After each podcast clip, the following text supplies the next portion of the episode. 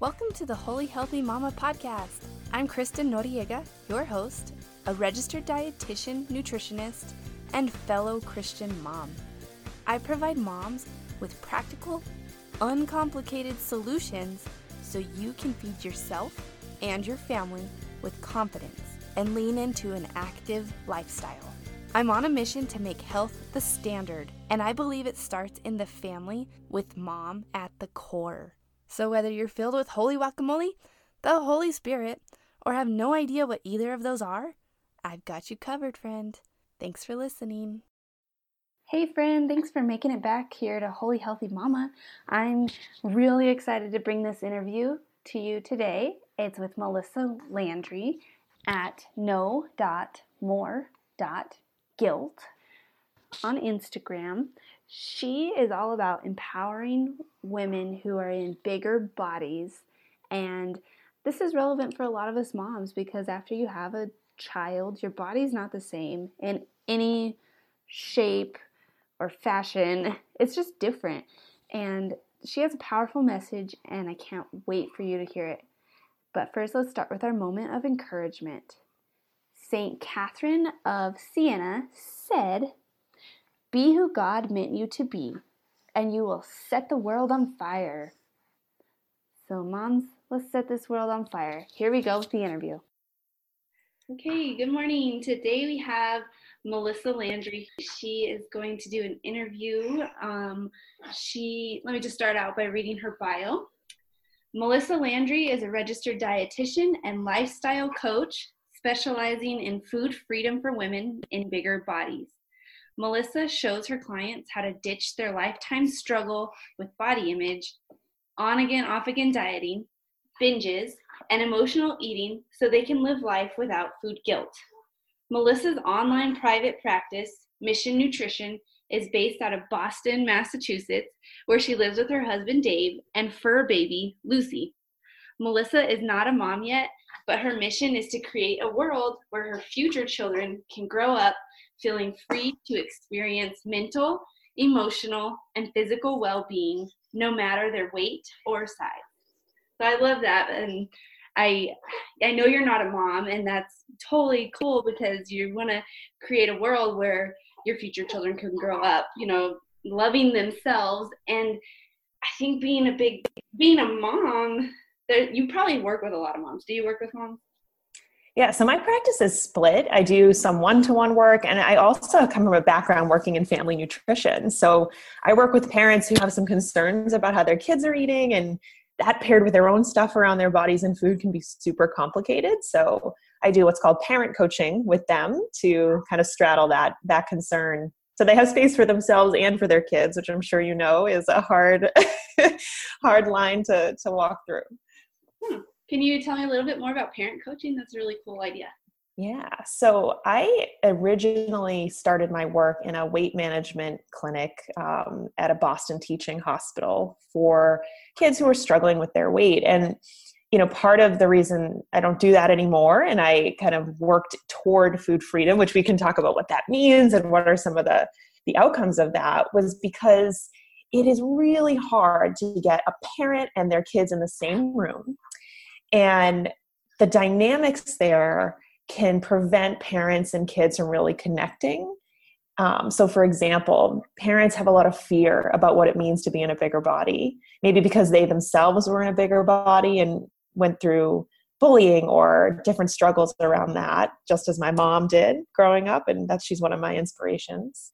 Um, or maybe they have never been in a bigger body, but like most of us have grown up in a culture that has said that thinness is the ideal and we must organize all our eating and movement behaviors around creating that. So it creates a tough dynamic for parents, um, you know, when they feel this way, to have conversations with their kids um, that aren't coming from a place of their stuff.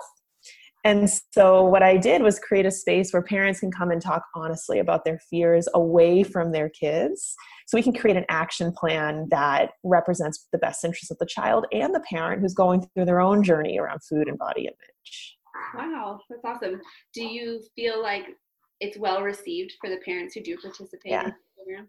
So parents who are coming to me are wanting this level of service. There's a part of them that knows they there's having this conversation in front of their kids is not you know feeling comfortable for them. So i tend to to draw in that parent but i do have parents that um, aren't there yet. They they are still feeling that putting their kid on a diet is going to make the most sense. Um, so usually i talk with them about some of the concerns that might be there and some of the things that could happen as a result of that. Mm-hmm. um, but everybody comes from a different place and you have to be really valuing the the work that we're doing. Right. And so since this episode is one of my earlier ones, I probably have not yet covered the concept of dieting for kids. And I think mm-hmm. we should just caveat yeah. and say real quick that neither of us would recommend putting your kid on a diet, right? Correct. Would you agree with Correct. that? And Correct. you want to say why? So there's a lot of reasons why this, you know, would not be recommended. One is a physical reason that kids are growing you know in some periods of their life they're doubling tripling their body weight and they need calories and nutrition to to do that in a way that is optimized for their genetics. And the other reason is that we know that the risk of eating disorders goes up when people are placed on diets especially at an early age. There's biological reasons for that and there's mental and emotional reasons for that. And so um, ultimately you get a child who can navigate the world it's more some, some of it's preventing harm but it's also giving them a chance to experience joy around food which i definitely think is a separate skill and one that's that's primary for me in my work. So that was a little off topic here. I didn't prep you for that. No that's okay. I love talking about this and you know it's all interconnected. I think that um, we we're all connected. Our our relationship to ourselves and our bodies how we present in the world as a result of the way we feel impacts others. My work really, I want individuals to stop suffering so they don't make other people suffer and we all have the freedom to. Are you talking about being hangry? hangry, um, you know, and, and there are some mental health that, things that can go on when we're really in our own head about all that we're doing wrong about food all day long. Right. And that means you're not you know maybe the bandwidth isn't there to be as present as a mom or in your career or in your community because there is worry and tension and, and a lot of negative feelings that can stir up all day. Yeah, it goes, it's twofold. You can have all those feelings around and about your kids as well as yourself. And so mm-hmm. now I'm going to say let's back up just a second here so we can mm-hmm. a little bit more about how you got where this passion came from. How did you get to this point yeah. in your career? What's going on with you? Yeah, that's a great question. So, you know, when I think about my story, there's sort of a, a, a, personal element and then there's like a professional element that came together for me. Um, I actually started wanting to be a registered nurse, Kristen. That was like my dream. I really wanted to help people. I saw myself as a, a great problem solver, and you know, when people are in trouble, I could get in there and help. And nursing jumped out at me at what are we like 17 when we decide we're going to do it the rest yeah, of our lives. Um, then one day i'm watching that show er um, which is no longer on the air i don't think but and i'm watching a scene and like there's blood gushing. I'm going i'm gonna i'm gonna get sick. This is so stressful. So i decided that that was um, and so you have a nutrition course, and I love the idea of preventing problems before they started.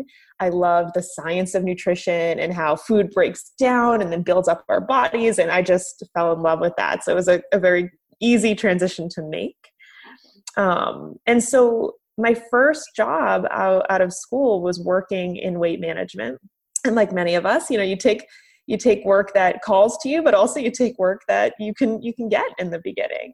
And yeah. exactly. And this was an excellent job. I was at a boston teaching hospital. I was really excited about that. I was working with researchers and i had a chance to write weight management interventions. So when we read those research studies in the paper i was the one teaching and counseling the individuals within those studies. And i also worked in the clinic down the street and I was noticing that what we were doing in the research studies looked nothing like what was happening in the clinic. Mm-hmm. And throughout that time, I got a chance to see some of the problems with weight management interventions. Even our best stuff leaves a lot of people behind and does cause some difficulties. Um, so that was sort of the professional lean where I just wasn't feeling comfortable with a lot of the um, what we would call standard of care which prioritizes weight loss above all in a lot of on a lot of these patients. Um, over time, I did start to get more into more general holistic coaching, intuitive eating, and go through trainings for that. And some dots started to connect about my mom. And this is where the personal part of the story comes in.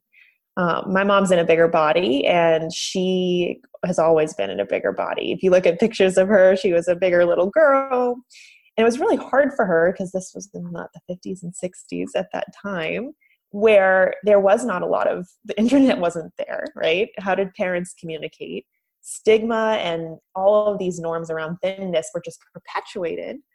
And we came from an italian american family they had a lot of ideals for her and i think in, in school this was perpetuated which really made her self-image difficult to manage um, caused her to start dieting early in life and through her life, she continued to weight cycle, yo yo, and has faced a lot of discrimination because of her size. And so it was a very natural thing for me, having gone through the traditional model and seen some of the failures and the gaps, thinking of her story and how she can experience health even though she's in a bigger body without weight loss, and really centering my practice around that work going forward. I love that. I love the professional side and the personal side, and they seem mm-hmm. to mesh really well. So it sounds like you're probably working right where you need to be. you know. Yes, I think so, and it feels a lot better. I think I've always been skilled, you know, in people who in these weight loss interventions, there's people who can like do it in I'm, I'm air quoting in the beginning, where they tend to. Yes. um, so they're they're they're doing it in the beginning, but there's always folks who are struggling with these protocols, and I always wondered why. And I was always really good at working with these people who were like, I'm doing the things that that you're telling me, and it's not working. So just the switch in model over toward intuitive eating and food freedom is for this person who has tried to lose weight many times. Their lived experience says it does not work for them and they're not stuck. That's that's an okay place to be. You can still move forward and find health and well-being. Awesome. Okay. So you just said that key word that we're going to talk about. Yeah. Food freedom. What is mm-hmm. food freedom? So I don't recall the first time I heard the phrase food freedom, to be honest with you. I don't know that was anything we ever learned in our training, did we, Chris? it wasn't a, a chapter in a book about it. no. Um, what this term means, and it, I think stems a lot from the eating disorder recovery community. Um, when we start to develop a healthier relationship with food, we're we're going to start to see certain things happen. So one we're going to see the removal of guilt around choices and shame around choices. That would be kind of step one in the process of food freedom but ultimately food freedom means that you can show up to a place make a choice optimize the joy and satisfaction you're getting from food and see that as a part of your whole experience rather than the driving force. Okay so you it's like enjoying and being present kind of being there mm-hmm. for everything not just the calories the diet on the yeah. part it's more the big picture yeah like where you are you know the, we recognizing we eat for all sorts of reasons nutrition is one of those reasons um, we eat for emotion we eat for celebration we eat for ritual and, and socializing and a lot of times people who are stuck in a dieting mindset don't get to fully express those aspects of their eating because the rules say i can't be in that space right now. So food freedom lets that back in. Okay i love that. And speaking of mindset one of the things that you i've seen on your um, instagram is all foods fit. Mm-hmm. and can you how do all foods fit? How's that possible? Yeah yeah well we all have a right to eat whatever we want. I think that that gets lost in translation when you when you you know walk by the magazines at the grocery store and everyone's talking about the various diets that they're on. It almost feels like it's normal to restrict and cut foods out that that's the the way that's the default almost. So i want to remind everyone that we all have a choice in what we eat. Um, the all foods fit mindset allows you to come from a place of permission. So, given that, given that you can eat whatever you want, how do you feel right now? What are the values that you hold? Um, are they nutrition? are they connecting with your child over an ice cream? Are they, you know, being in a party without worry? And with that mindset, then you can exercise in food freedom. If you come from the other way of I can't, I can't, I can't, you're not able to answer those questions and organize in a food way food in a way that feels effortless and maintainable. Hmm. Okay, so it's how you approach it. I like that. Now, how do you mesh these these freedom and all foods fit concepts with health and a healthy diet and like fitting in some of the nutrient dense things? Where do those yeah. merge? So this is the number one question that I hear when you're like, well, all foods fit. Because what happens first? You feel a little bit afraid, right? Because what if I did that? Would I lose control? Would I only eat um, pizza and, and cookies for the rest of my life? Those are my favorite foods. Um, so one, I want to address that fear that the reality is, is if you gave yourself permission to eat those foods, you may favor them in the beginning, but like anything, you have what's called habituation. Over time, those exciting foods become normal and you're able to incorporate them in a way that doesn't feel so out of control. So just one piece I always like to say is that people have fear of all foods fit because they think they can't self regulate, and that's not true. We see that happen with the skills of intuitive eating. With regard to a healthy diet, this doesn't disregard nutrition, it just expands the definition of health outside the physical alone. So, nutrition it really speaks to our physical health right the the breakdown on those foods to build back up this body we're in but there's also mental emotional spiritual and social health and so when we have the all foods fit mindset, we're not saying that the physical health is the most important thing. We say it's as important as all those different types of health. Mm, okay, I love that. That so, did that blow you away? Because as nutritionists, we're trained to think that like nutrition is the most important thing we could ever ever accomplish. I I think it's kind of the way that a lot of us actually live our lives. It's like nutrition That's is true. one piece of it, and if we can help others see that then that's sort of our mm-hmm. underlying mission for at least me and you mm-hmm. obviously mm-hmm. and it's it's it's interesting once people can start to enjoy it and think of it in that new mindset that you're talking about yeah pretty awesome and i like how you said habituation will normalize the foods so mm-hmm. don't be afraid. And any of you listeners, any of you moms who are out there, you're like, God, I love cake so much. Wait, you can eat your cake yes. enjoy yes. it. And it'll just normal. it'll be just a part of your life. Mm-hmm.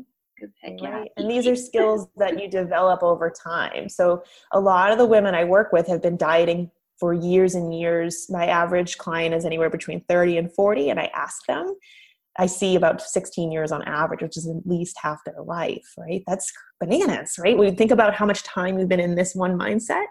It's going to take time to unlearn that and reconnect back to your body, which is able to know when you're hungry, know when you're full, know how food tastes. And you've got your values, you know what they are. So there are time that you need time to really settle into that too. Mm-hmm. Awesome. Thank you for explaining that thoroughly for us. And I hope that that resonates with a lot of um, listeners out there. Now, what impact do you think that food freedom can have on the family unit? Um, mm-hmm. You know, if, as a role model for children, I see a lot of pros. I could list a bunch right now. Are there any cons? Can you, how does that work in the family?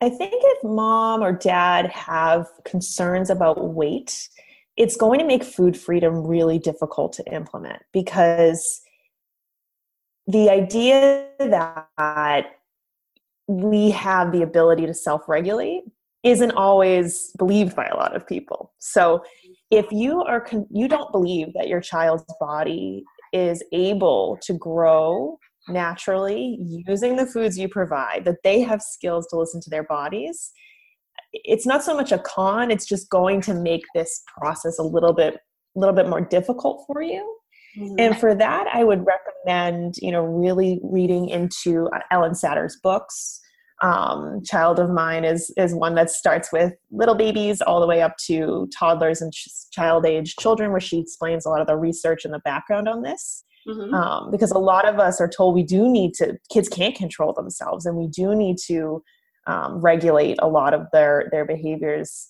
when in actuality we can take a little bit less uh, pressure. We can put a little bit less pressure on ourselves there in yeah. terms of how we approach food so not so much a con but maybe a caveat to, to yeah. how this works right i'll have to link to that sh- that book in the show notes because i'm actually not familiar with it so yeah yeah so what she essentially says is that parents have a responsibility and kids have a responsibility and parents decide uh, what's being served when it's being served and where it's being eaten. That's the rules that you get to set as a parent. And kids get to decide whether or not they eat and how much they eat of that food presented. And that's really hard for parents because there's a lot of fear of are they getting enough? Are they getting too much? Some of, and it all stems to healthy growth. Are they going to grow too big or too small?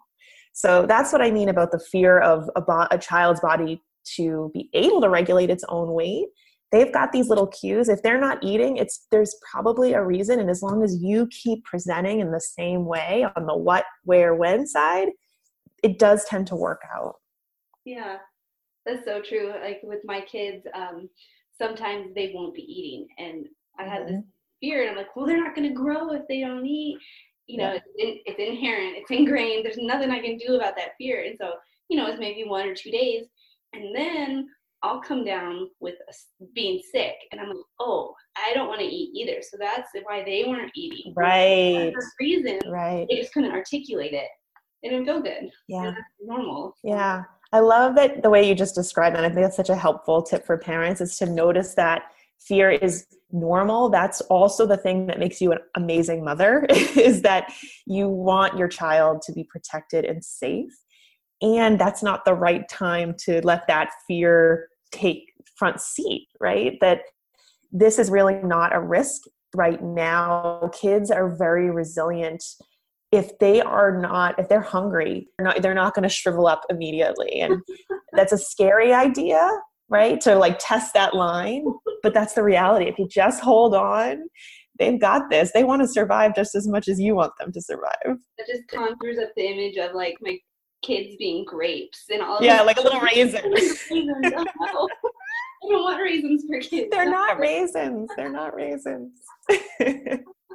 Yeah. And mm-hmm. this is why I think coaching is really helpful because having a place to put those fears and talk through them and to self regulate as a mother, that's a skill you've never had to practice before until that little baby is in your arms. Like you just, you're not able all the time to especially how tired you are and stretched thin to have space for that. So i think if you know there's instagram accounts um, feeding littles is one i really recommend. They do courses and specialize. It's at feeding littles.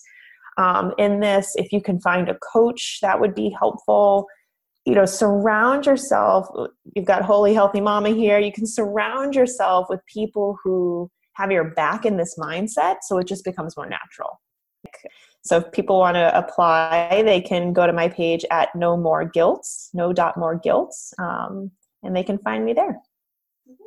That all of all of Melissa's information will definitely be in the show notes as well because she is amazing and you can check out her page and uh, learn a lot from her more than you've even learned today, which has been all of this ch- changing our mindset as moms. I think it can go a long way as you would, mm-hmm.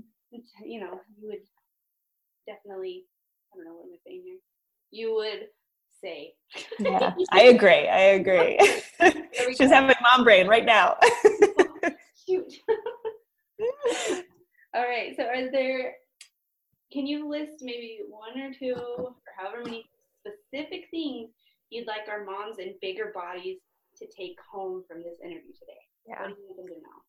One thing is that is really central for me that I wish someone had said to my mother early in her life um, as soon as they could have, which is that your body is not wrong, that body diversity exists. As long as there have been people, there have been big people, small people, thin people, fat people. And there is nothing inherently wrong with that. And it does not always mean that you are unhealthy. The same way a thin person may not be healthy just by looking at them. And I really want to challenge listeners you know who are kind of thinking like that's not true there's a resistance there. I want you to really take a step back and consider what health means to you so that you can organize your behaviors and your actions and your thoughts around that in the body you're in today. That would be number one. There is nothing wrong with the body you have now. Awesome. I love that i love that so much the way that you just you know, it's near and dear to your heart. You love mm-hmm. your mom and you would have never thought of her as a bigger person and mm-hmm. you just thought of her as mom and you loved her so much and you know, applying that to our family. And I saw how she struggled too. And I think that's the part that there were parts of our relationship that were not as developed, I think, that are now becoming more developed as I'm an adult and I can understand her perspective and I can see in her what she was going through. I think we all have that. Yeah. The connection doesn't have to wait to your kid's an adult though right you can you can have that connection sooner if you can find a relationship with food in your body that helps you role model and connect with them better that's that's really what i'm wanting is for people to experience that now not when their kids 30 that's the take home message there mm-hmm. all right well Anything else, or is that it? No, you're a joy. I'm so impressed with what you're doing. I love watching how you streamline food preparation in particular. You, I saw some posts yesterday where you were just advising everyone on what it's like. Because, you know, can we tell them that you, what's going on right now? that you're holding the baby. You have baby with us. you can edit that out if you need to. Oh, but I mean, really, like it's you are so impressive in the way that you run your business and grow your family and connect with dietitians like me. I'm just amazed with you too, Kristen. Hey, well, thank you. Was, I appreciate that, and I wasn't expecting that. So awesome. All right, Melissa. Well, that's it for the interview. Thank you for chatting today. All right, thanks for listening to Holy Healthy Mama. If you loved the show, please leave me a five star review. It will help with the show's visibility initial and long term success, and it will make my heart happy. All right, friend. Love your babies, say your prayers, and eat your greens.